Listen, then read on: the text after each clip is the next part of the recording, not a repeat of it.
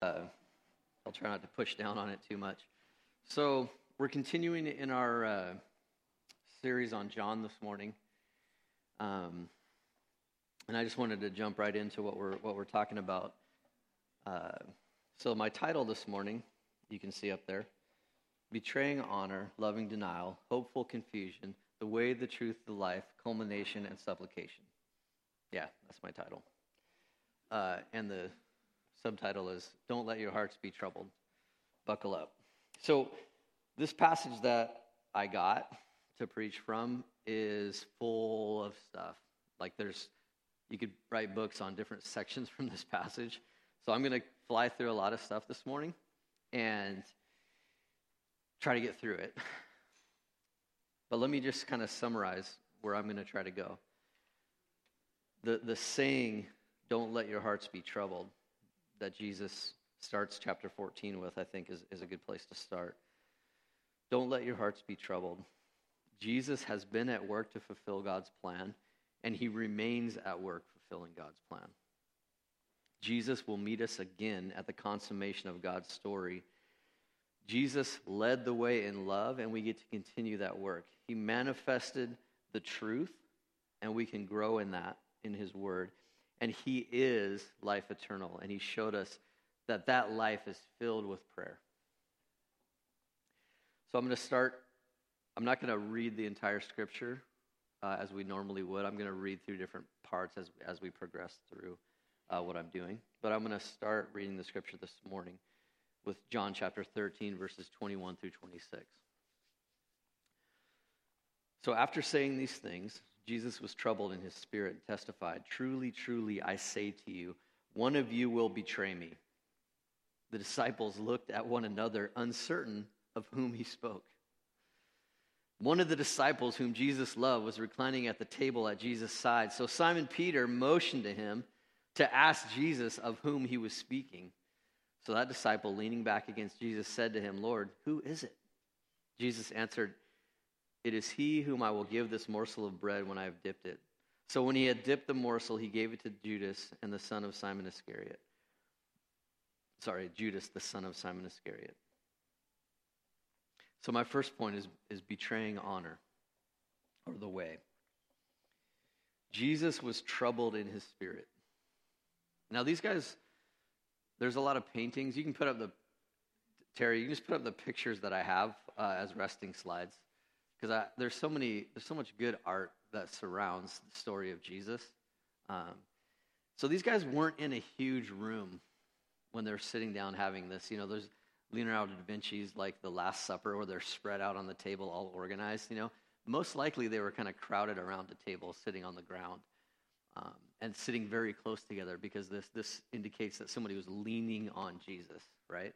So John's like leaning over on Jesus, and uh, so this is kind of an intimate setting. So when Jesus is very troubled or deeply troubled, or it says troubled in his spirit, I don't know if you've ever been in, in a place where you're kind of with people and then somebody's really troubled and they're kind of putting out that vibe and there's that uncomfortable tension, like, ugh, like, and this is Jesus, you know, like this is the guy that kind of sets the tone for them most of the time. So now they're sitting down for this celebrating, you know, Passover. It's like a, a fun time for them. And here's Jesus. And then he just says, one of you is going to betray me. Like, ugh, like this, you know, this is kind of like me at a party. Like this is just like wah wah, and uh, it's such a downer. But the tension that must have been happening in this room is interesting because it's clear that they didn't know who he was talking about. Isn't that interesting? So we look back at this scripture, thinking to our, thinking to ourselves, uh, well, of course it was Judas, right? And they would have known that because he was just a jerk, you know, the whole time. They, they just would have thought of him as kind of like the outcast guy, right? No.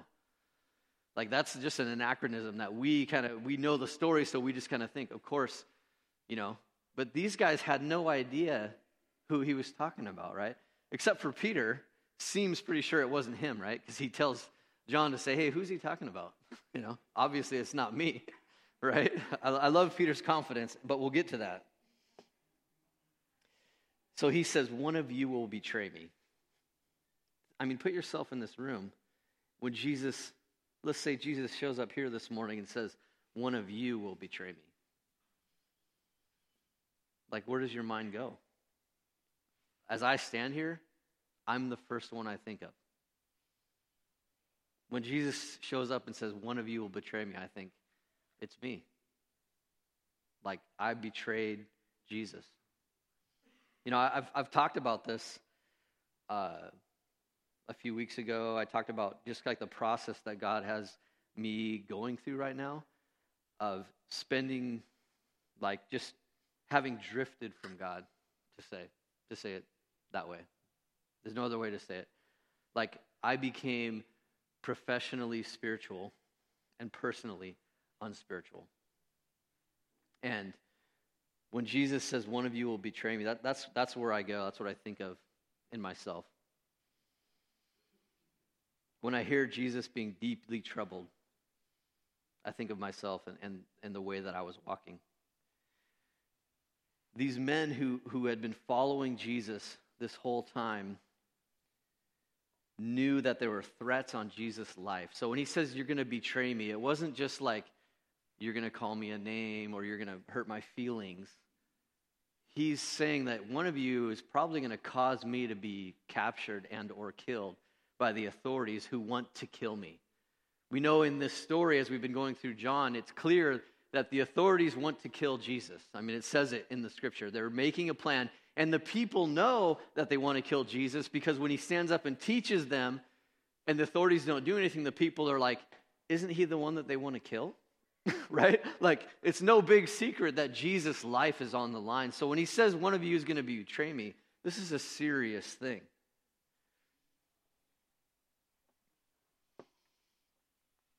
So Peter, he says, Who is it? Jesus said, It's the one I, I'm going to give the bread to. And then we read it and we're like, Cool, he gets bread. But Jesus is toasting Judas. This is an interesting thing that happens in the Last Supper. Jesus knowing what's going to happen. He reaches over to Judas and he takes the bread and he puts it in the dip. It's called sop. And then he hands it to him. And this is what they would do at a banquet or at, at, a, at a dinner to honor like the guest of honor.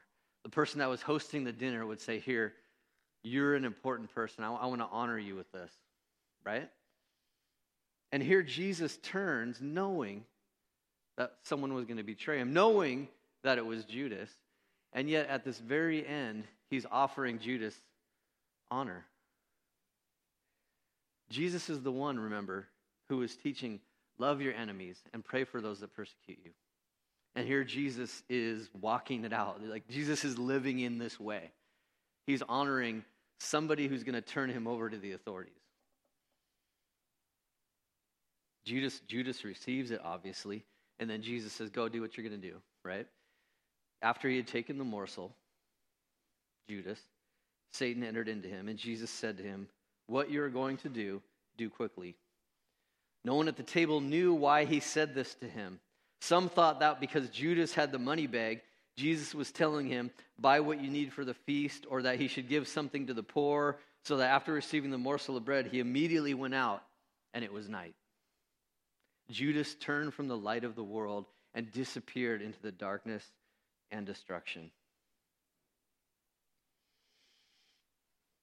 Part two loving denial or the truth. John 13, 31 through 38. So when he had gone out, Jesus said, Now the Son of Man is glorified, and God is glorified in him. If God is glorified in him, God will also glorify him in himself and glorify him at once. Little children, yet a little while I am with you. You will seek me, and just as I said to the Jews, so now I also say to you, Where I am going, you cannot come. A new commandment I give to you that you love one another, just as I have loved you. You also are to love one another. By this, all people will know that you are my disciples, if you have love for one another. Simon Peter said to him, Lord, where are you going? And Jesus answered, Where I'm going, you cannot follow me now, but you will follow afterward. Peter said, Lord, why can I not follow you now? I will lay down my life for you. Jesus answered, Will you lay down your life for me? Truly, truly, I say to you, the rooster will not crow until you have denied me three times. So it seems that Judas' desire to get money out of Jesus was a betrayal. Peter's desire to die for Jesus in his own strength and understanding is to deny the work that Jesus came to accomplish. Remember the narrator who's writing this book.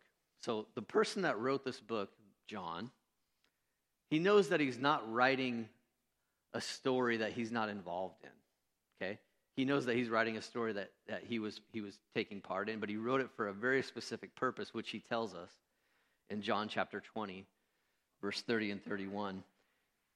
The narrator of the story says, Now Jesus did many other signs in the presence of the disciples, which are not written in this book. But these are written so that you may believe that Jesus is the Christ, the Son of God, and that by believing you may have life in his name. He wrote this book so that we would believe that Jesus is the Messiah, the Son of God, and that by believing we would have life in his name. That's why he wrote these stories. That's why he wrote these things down. Jesus did many other signs, but th- they're not written in this book, he says, but these are that are written.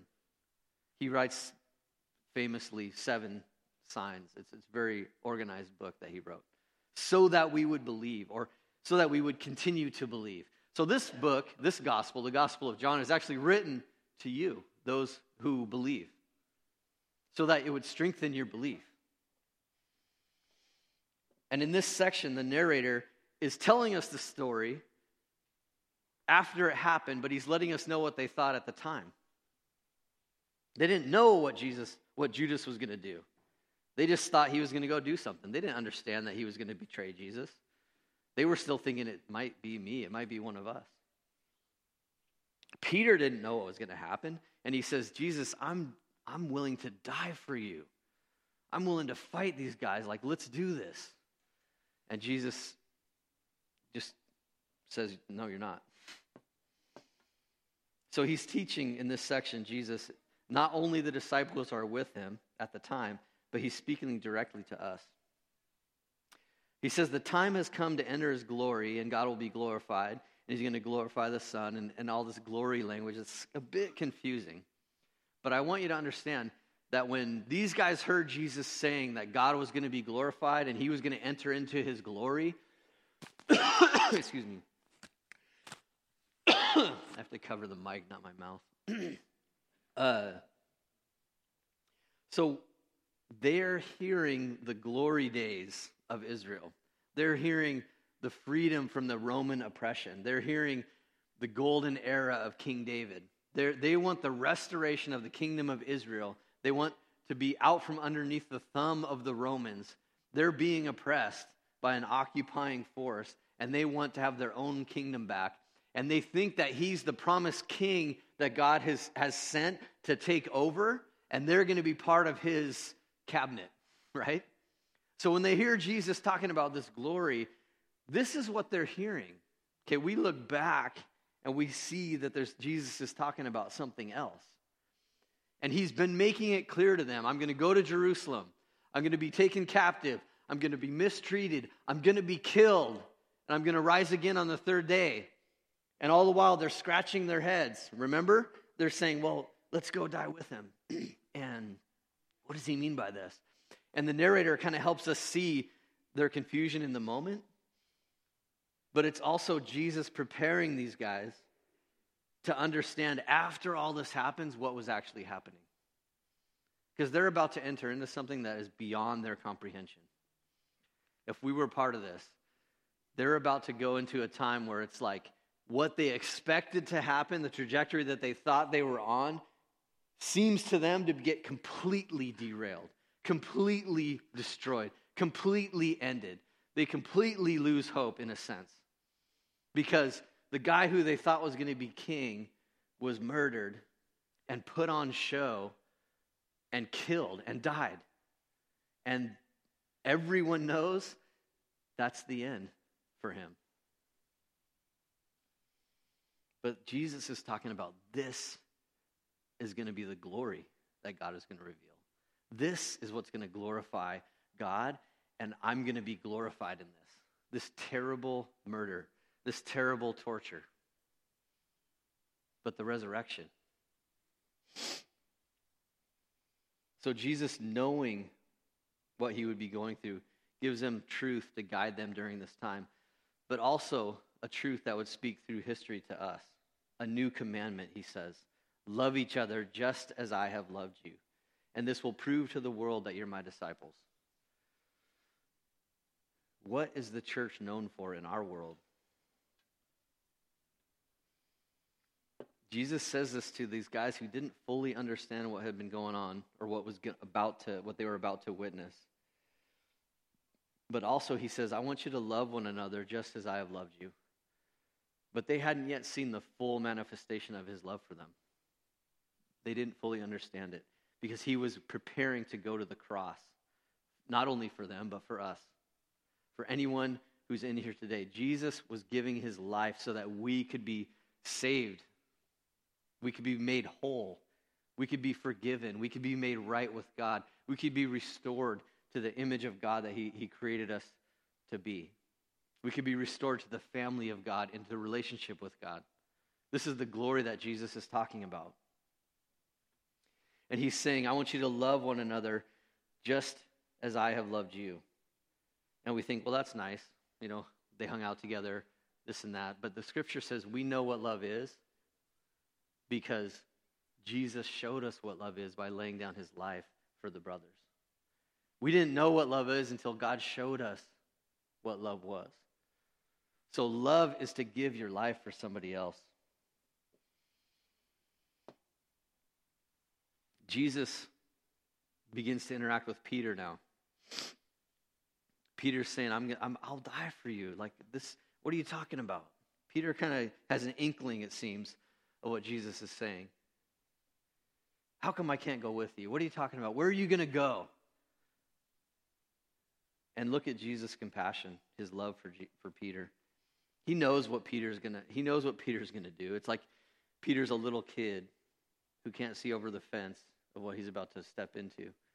And Jesus is looking at the future. And he he's, he he doesn't it's it doesn't seem that he's condemning Peter at this point, but he says, You're, you're not going to die for me. You're going to deny three times. By tomorrow morning, you're going to deny that you even know me three times. That must have been incredible for Peter to hear because in his own confidence, he was ready. He's like, I'm going to do this. Like, let's, whatever, Jesus. Like, I got a sword. I'm ready to use it. I don't know what he thought, you know. I, and we, you know, it's easy to sort of like bring Peter into our time and, and think like, oh, how stupid Peter was, and you know, whatever, you know, make fun of him.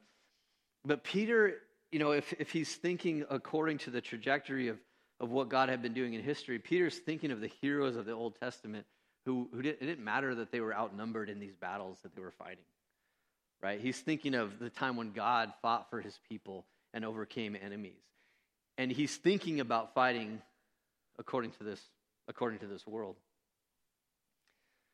Jesus described his kingdom to Pilate when he's on trial. He says, My kingdom's not of this world. If my kingdom were of this world, my servants would have been fighting that I might not be delivered over to the Jews, but my kingdom is not from this world. Peter's still thinking that we're going to restore Israel, we're going to take over the world, we're going to crush the Romans, right? And Jesus is on a whole nother level. He's bringing the kingdom of God into this world and it doesn't fight like the kingdoms of this world. So Peter doesn't get to take up his sword. When I think of betrayal, I said I thought of myself, but I also find myself right here with Peter, bravely barking out Christian truisms and bantering about theological advice in my own strength. I was just denying Jesus. My life was saying, I do not know this man all while my mouth in front of Christians said, I'm a follower of Jesus. When we try to do God's work in our own strength, we are denying Jesus, denying what he accomplished for us, and denying his way is best.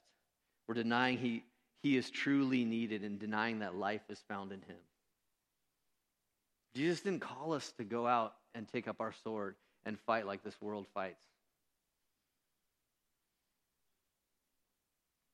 Peter doesn't flee into the darkness like Judas. And Jesus doesn't give up on Peter. His denouncement of Peter's foolish human strength and the fruit of it is not an abandonment of Peter to his ignorance. Peter cannot escape the truth. This, it's interesting. The truth transcends time because Jesus tells him the truth. You're not going to fight for me. You're not going to die for me. You're going to deny me. And Peter can't escape it, right? Peter knows what's going to happen, and then he does it. I love this painting of Peter and the, the rooster's looking at him, right? The rooster's like barking, and he looks away because then he remembers Jesus told me I was going to deny him three times. And Peter has the courage, unlike some of the other people, to at least follow Jesus into this mock trial that they had him in, right? And you see Jesus looking over at him as he's walking by. And the shame, like Peter immediately says, Peter goes out and cries and he weeps bitterly. He's destroyed at that point. His, his human strength is destroyed. We can't protect Jesus. we can't save Jesus for the dream of a renewed earthly kingdom or an American dream. Jesus' plans are the kingdom of God, a kingdom led by redeemed men and women like Peter who have fallen short, who have denied God, who are prone to wander, but are brought back and are forgiven and are even more aware that we are saved by grace alone and by faith alone. The gospel is not good news to those who have never failed or think they are righteous. It is for us who have fallen short and can only point to Jesus as our champion. I can't, I can't save Jesus. I can't make Jesus work in the American dream. Jesus is not about the American dream, he's about the kingdom of God. It's totally different. This whole thing must have been confusing for these men who couldn't yet see the whole picture. But Jesus continues to teach. My, my third point hopeful confusion. Life. John 14. I'll read 14, 1 through 14. Jesus, he says, after rebuking Peter to a certain extent, he says, Let not your hearts be troubled. Believe in God, believe also in me. In my Father's house are many rooms. If it were not so, would I have told you that I go to prepare a place for you? And if I go and prepare a place for you, I will come again and take you to myself, that where I am, you may be also. And you know the way to where I'm going. Thomas said to him, Lord, we don't know the way where you are going. How can we know the way? Jesus said to him, I am the way, the truth, and the life. No one comes to the Father except through me. If you had known me, you would have known my Father also. From now on, you do know him and have seen him. And Philip said, Lord, show us the Father, and it is enough for us. And Jesus said, Have I been with you so long, and you still don't know me, Philip? Whoever has seen me has seen the Father. How can you say, Show us the Father? Do you not believe that I am in the Father and the Father is in me? The words that I say to you, I do not speak on my own authority, but the Father who dwells in me does these works. Believe, believe me that I am in the Father and the Father is in me, or else believe on account of the works themselves. Truly, truly, I say to you, whoever believes in me will also do the work that I do. And greater works than these will he do because I am going to the Father. Whatever you ask in my name, this I will do, that the Father may be glorified in the Son. If you ask me anything in my name, I will do it. He starts out, Don't let your hearts be troubled. Jesus had been at work to fulfill God's plan, and he remains at work fulfilling God's plan. Jesus will meet us again at the consummation of God's story. He leads the way in love, and we continue that work. He manifested the truth and we continue to grow in that. And He is life eternal and showed us prayer fills that life. Have you ever sat through a movie that had such a horrible ending that you're just mad at yourself for even watching it? The ending is so bad that it negates the whole story by making it a pointless waste of time. Don't watch the movie AI if you, if you haven't. But that one came to my mind right away artificial intelligence. Maybe you can think of a movie like that. Jesus gives a huge spoiler here to the end of the story. Don't let your hearts be troubled. Your story will not end like a horribly pointless movie. Just as Jesus came to and fulfilled his work the first time around, he'll come back after having completed it, the place that he's preparing for us. Side note the KJV Bible, great translation in older English, uses the word mansions to translate the Greek word monon or dwelling places. And Jesus says, In my Father's house are many dwelling places. Okay? So in his house are not mansions. When I grew up memorizing KJV, uh, my vision of what Jesus was describing was like a huge area with a whole bunch of huge houses, mansions in it, and everyone got like their own mansion. And then it, there was jokes about sin clocks cooling off Peter's room in the mansions, if maybe you heard them. But uh, it's such a, a uh, materialistic American understanding of what Jesus is talking about. Now, understand, Jesus is coming from his culture and at his time when he says, I'm going to prepare a place for you, and in my Father's house there are many dwelling places. He's referring to their tradition of marriage, where the bridegroom is betrothed to the, to the bride, and they're promised to get married. And he comes and pays the bride price, and then he leaves. And he goes back to his dad's house, and he makes a house in his dad's house for his new family to live. And when that place is ready, he comes back to get his bride and take her to live in his father's house with him and live with their family. This is what Jesus is referring to. So when we think about this picture that Jesus has given us, don't think of it in materialistic terms, like what kind of a house is he going to make me? Think of it in communal terms. Think of it in familial terms that we get to be together with the one who loved us and with those that we love. That's the way we need to think of this picture that Jesus is painting for us. I'm sure I, I, I imagine the skateboard ramps that I'm going to have and all of that kind of stuff, but I'm going to be living in God's house. I'm going to have a room in God's house with God's family and to be together with God and his people. That's the picture that Jesus is painting for us. It's not like you're going to get a really nice house if you're a really good Christian. Okay? That's not true. Jesus was the, the only good Christian. Or he's just Jesus, I guess I should say. So that, that, that kind of stuff always just bothers me because of the misconceptions that I grew up with.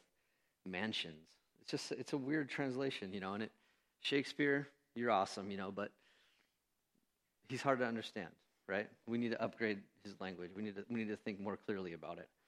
So think of togetherness, not materialism in this picture that Jesus is painting for them. You know the way. Philip's like, no, we don't. What is God like? Show us the Father. Come on, Jesus. This is a this is a, a request that Moses made. Show me, show me your glory, Lord. I want to see, I want to see you, right? Don't we want to see? I mean, we want to see God, of course. But Jesus says, You've already seen him. How long have I been with you, Philip? Think about what Jesus is saying right here. If you've seen me, you've seen the Father. We wonder to ourselves, what is God like? We can go read the Gospels. We can read about how Jesus lived and what he said and what he did, and we can get a picture of what God is actually like. Because Jesus is saying, when you've, when you've seen me, you've seen the Father, right? We know that the scripture says Jesus didn't stand out in a crowd. Like when he was walking through the crowd, people were like, well, look at that guy, man. He's good looking. It was like he was just average. Like you couldn't tell him apart from anybody else. He didn't stand out uh, by his appearance. He wasn't like taller than everybody or blonde hair, you know, whatever. He just looked like your average Middle Eastern person at that time. But it was his life that set him apart. It was the way that he lived that set him apart. It was, it's the way that God is. When we talk about wanting to see God, I mean, we're such a visual culture. We want to see things. But you don't really know somebody by what they look like, right? You know somebody by what they do and how they live. So Jesus is saying, not God looks like me, right? God's not some kind of picture that we draw. He's saying, if you want to know what God is like, you want to see the Father, like see what the Father's like, look at my life. This is how God lives when he comes to be among you. This is how much God loves you. This is the way God treats people. This is how this is the God that you've always wanted to see. and then Jesus says, He says, like, we don't know the way. Like, how, how are we going to get to, to where you're going? We, tell us the way. And Jesus doesn't outline a 12 step plan. He doesn't say, here's what you need to know, here's what you need to learn. You need to go to this university. He doesn't say, here's the religion that you need to join, or here are the sacrifices you need to make, or here's the rituals that you need to engage. When they say, what's the way? And they're not, they're not saying, like, which direction do I go, okay? They're saying, the, by the way, they obviously are, these guys understand it's a way of life, a way that you live, right? So, what's the way? Like, where are you going? How do I get there? These guys were very much molded by their culture that you have to do, their, their calendar was arranged every year to do all the festivals and celebrations and all the stuff that re- was supposed to remind them of who God was and point them to Jesus and help them to see who he was. And later on, it, it did, and we begin to understand those things. But they're asking him, like, what's the way? How do I get there? And he says, It's me. I am the way. That's weird. Right? I'm the way, I'm the truth, and I'm the life.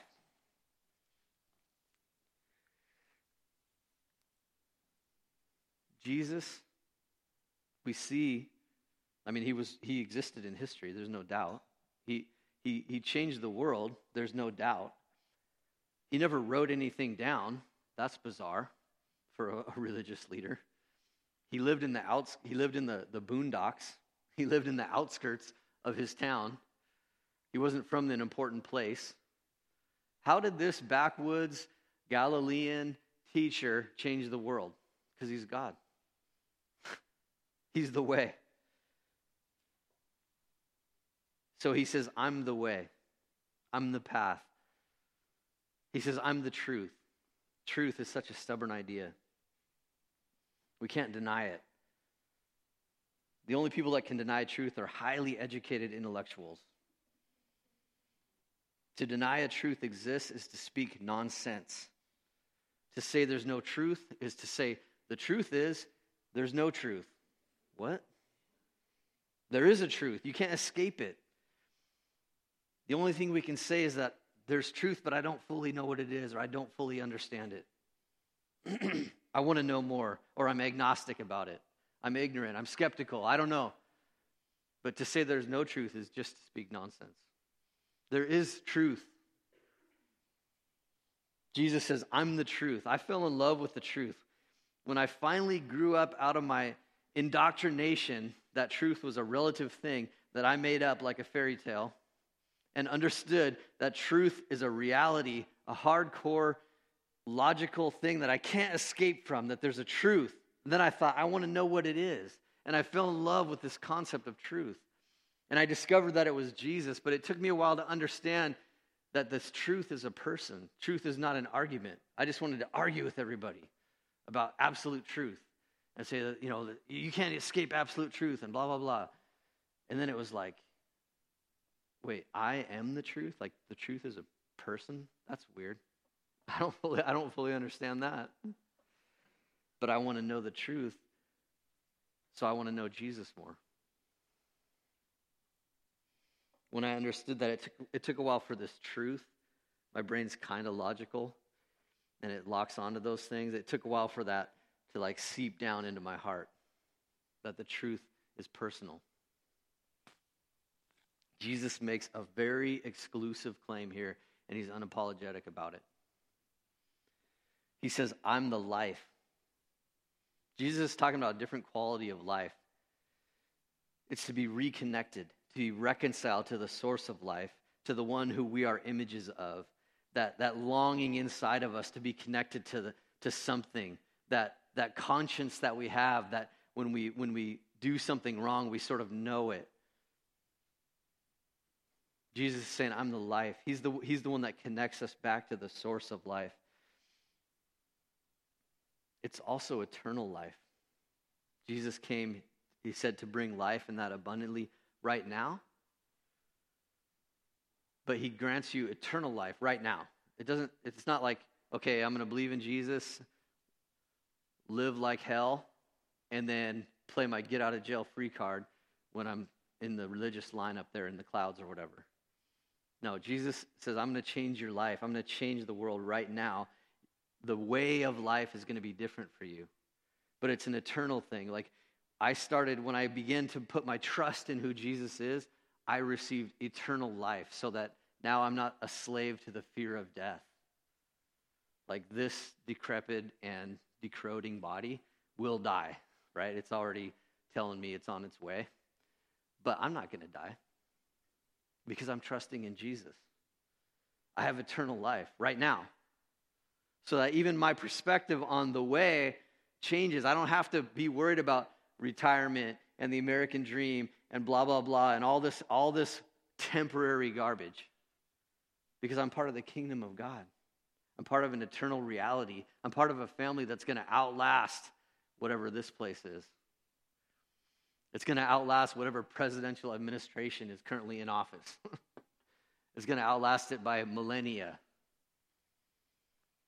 So my, my perspective on life changes. He says, I'm the life. So we hold fast to this confident hope that we have in Jesus, that we are called children of God, and Jesus gives us life abundantly. That doesn't mean I'm always happy, I'm healthy, and I'm wealthy, and there's nothing to worry about. Even Jesus was troubled in this passage. Jesus was deeply troubled because his own follower was going to be betray him. Following Jesus and having that life doesn't free us from the struggles that we're going to face as humans. It doesn't free us from being betrayed by people that love us. It doesn't free us from the worries of paying our bills or getting a job or whether or not our car is going to start next time we try to fire it up, right? We, we have to live this life, but we're not, we're not constrained by this world. We're not constrained by the way that this world wants to categorize us because we can hold on to the reality of what God says about us. When we, when we put our trust in what Jesus did on the cross, that's what faith is, right? Faith is not to believe that God exists. Faith is to believe what God did on our behalf. Faith is to trust that his way is better than my way. And I don't always know the right way. I'm like Peter. I'm going to go out and fight. And God's like, actually, you're going to totally mess up. And then I'm going to restore you because I'm going to pray for you. And then in that restored state, you're going to be more humble and you're going to be able to operate in the power of the Spirit, which Peter had no idea about yet. He thought he was going to have to do this all in his own strength. But Jesus made a way for us to truly receive life. And he says, Nobody comes to the Father except through him. There is no other name under heaven, given under heaven by which we must be saved, the scripture says, or, or made whole. So the last part, culmination, supplication. So there's so much to be said in this, this section of scripture. I just want to remind us of a few things and then wrap up with what Jesus talked about last. When we seek to get money from God, or see Jesus as a cash cow or a give to get scheme. That's to betray him. We can't serve God in money. Jesus made that clear. When we want to fight for Jesus in our own strength, it's to deny him. It's to deny that we need him to give us life, to give us strength. And to experience the way, the truth, and the life is a journey with a close friend. These are not things that we just learn intellectually. These are not classes that we take and put certificates on our wall. These are things that we walk out that shape us the, the wounds, the hurt, the victories, the joys. Jesus is going to walk us through that, and we're going to experience that with him. It's not something that is just intellectually assented to and held onto. It's an experiential reality. We learn and we grow through experience and, and his word, obviously. But it, you're not just going to learn it. It's not something that, that you're just going to learn and, like, okay, I got it, you know, do this. It's something that you're going to experience. When he says, I'm the way, the truth, and the life, he wants you to know it with experiential knowledge, not just read it in a book, you know? Like, I, I used to skateboard when I was a young person because it's a young person sport. And uh, then you thrash yourself. And uh, I remember talking to these kids, you know, and it, it's all about what tricks you can do, right? Can you do a 360 kickflip? Can you do a kickflip? Like all these different tricks, right? And this, I remember talking to this one kid, and he's like, "Yeah, I can do kickflip." Like, oh, cool, man. Let me see. He's like, well, you know, I read about it in the magazine. I know how to do it. like, okay, you know, that's a start. The next part is to get on that board and start rolling and try it, you know? And that's kind of where we, we need to, to match those things up, you know? It's like you can read about kickflips in here, but you need to get on that board and start rolling and then go for it. And you're going to totally bail, you know? And Jesus can be there to pick you up and be like, all right, let's just try Ollie first. You know, let's just try to learn how to balance or whatever. He's going to help us in that. He's going to help us experience the truth of what he's saying. He's not just going to leave it to our intellectual understanding. So, lastly, Jesus says this. I, I kept putting the ESV in here. Oh, I put it there too. Good. truly, truly, I say to you. It's, it's, it's a weird uh, idiom that is used in the scripture. He says, Amen, amen, I say to you. Uh, and it's just like he's, he's trying to stress the veracity of what he's going to say. Like, listen to this. I'm serious. I'm, I'm seriously telling you this, you know? Like, we truly, truly, it's just weird. We don't really have another way to say it. Truly, truly, I say to you, whoever believes in me will also do the works that I do, and greater works than these will he do. Because I'm going to the Father, whatever you ask in my name, this I will do, that the Father may be glorified in the Son. And if you ask me anything in my name, I'll do it. There's a lot that could be said about that, but the best way to understand and learn prayer is to do it. Prayer is to communicate with God. Prayer is to talk to Him just as you are. Imagine yourself as a parent. Maybe you've had kids, maybe you haven't. But you see these little ones running around, right? And they run up to you. Like my, my daughters would come up to me when they were little and they would say stuff to me. Hey, Dad, like, I found this thing, you know, I found, I want some Wawa, you know? And I'm not like, water. I kind of was, but I'm not like angry at them because they're not perfect at saying what they want to say, right? And that's how God is with us in prayer. Like when you come to God and you think to yourself, I don't know how to pray. Like start there and just start saying stuff to God however you say it. However you would talk to somebody else, talk to God that way. Because he's not a father that's up there saying, no, that's not the right words. No, that's not the right incantation. Nope, that's not the right verse. That's not the right whatever. You can say, God, I'm, I'm, help me pray. I don't even know what to say. God, I'm blankety, blanking, blanking mad right now. God, please help me. God, I, why are you so far away from me? God, why are you evil? God, why, are, why do you let the wicked prosper? Like these are all these are all prayers that happen in the Psalms. God, why, why do you let me down? Where, why are you so far from me? Why don't you help me? When we pray, we come to God just where we are. Whether we're a toddler or we're a teenager, what's worse, or we're an adult, like we, we, we just come to God with the ability that we have to communicate. He's the one that gave us this, this, this idea of communication. It's His image in us that inspires us to communicate and connect with other people because it's only practice to connect with Him. It's only a signpost pointing to the reality that we can connect with God. But I just want to I just want to say this. Conversation with God in prayer is not a conversation with a person. Like when I talk with Soph, my daughter. Like, hey Soph, hey dad, how's it going? You know, it's like boom, boom, boom, boom, boom, boom. God talks to us in his word, and we go to him in prayer. Sometimes we, we read his word back to him and we pray, and then we wait. And God doesn't always talk, but he says, pray continuously.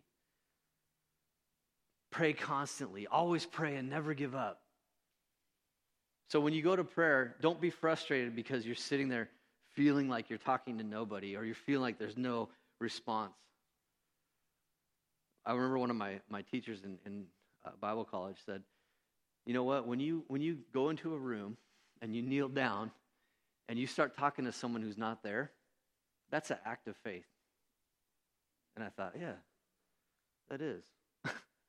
God, God honors faith. So when you go talk to God, don't expect that there's going to be the writing on the wall, you know, the big hand's going to appear. Don't expect that God is just going to respond to you as if it's a normal conversation with a person. But prayer is what God calls us to, to spend time with Him, to pour out our hearts to Him. And He is going to meet you in those times. He is going to come through. He, he's the one that wants us to do that because we're going to receive life in it. So I say all that because I want to pray this morning we, we pray every week, right? We pray in corporate prayer together. And so today, as Jesus says, whatever you ask in my name, I'll do it, that the Father would be glorified in his Son. If you ask me anything in my name, I'll do it. You know, and, and it's very tempting to think to myself, like, okay, a new work van? like, in Jesus' name, you know, and then look outside, right? Uh, and there's a story that another preacher told that I think is, is helpful. He's talking to like an elder at a church one time. He's talking about prayer. And then afterwards, the, the guy came up, you know, and he'd been in the church for a long time. And he says, You know, I'm really frustrated with prayer because I'm an elder in the church. I teach Sunday school. I've led all the mission trips or whatever it is. You know, he, I'm here every week at the prayer meetings. I do this, that, and the other thing. And but whenever I pray, I don't get. I when I pray, I don't get any answers. And the guy said, "It seems like you're praying in your name. You're praying based on who you are and what you've done." Jesus says, "Pray in my name, based on who I am, what I've done." So Martin Luther said, when we come to prayer, it's our unworthiness, it's our unrighteousness that makes our prayers heard to God. When we think to ourselves, I'm not, I, I got to get myself right before I pray. I, I don't know what to say, or, or I, you know, I really screwed up, or Peter, I totally denied Jesus three times right next to him. That's when we can go to prayer. That's when faith in God, that's when His grace is sufficient for us. That's when He reaches out to us and says, Come and pray. So it's your, it's your inability, it's your unrighteousness that makes the prayer of faith work. And that's all it is. God, I'm not right. I'm not good at this, but I'm going to choose to believe that you're listening, that you told me to do this, and I'm going to reach out to you. So this morning, before I continue with the seminar on prayer, uh, let's stop and let's pray. So I'm going to ask you to pray quietly for a little bit, and we're just going to pray. You're just going to pray quiet. I'm going to pray quietly, and we'll just spend a few minutes, okay? Just praying together. And then I'll kind of cut in and interrupt your prayers just when it's getting good. And then I'm going to ask you to pray out loud for whatever it is that you, you feel like we need to pray for. There's, there's so much to pray for in our city, in our country, in our world, in our own families. So we'll also pray together afterwards. But let's pray just for a few minutes. Let's just shut yourself in, close your eyes, whatever you need to do, and just try to connect with Jesus in his name.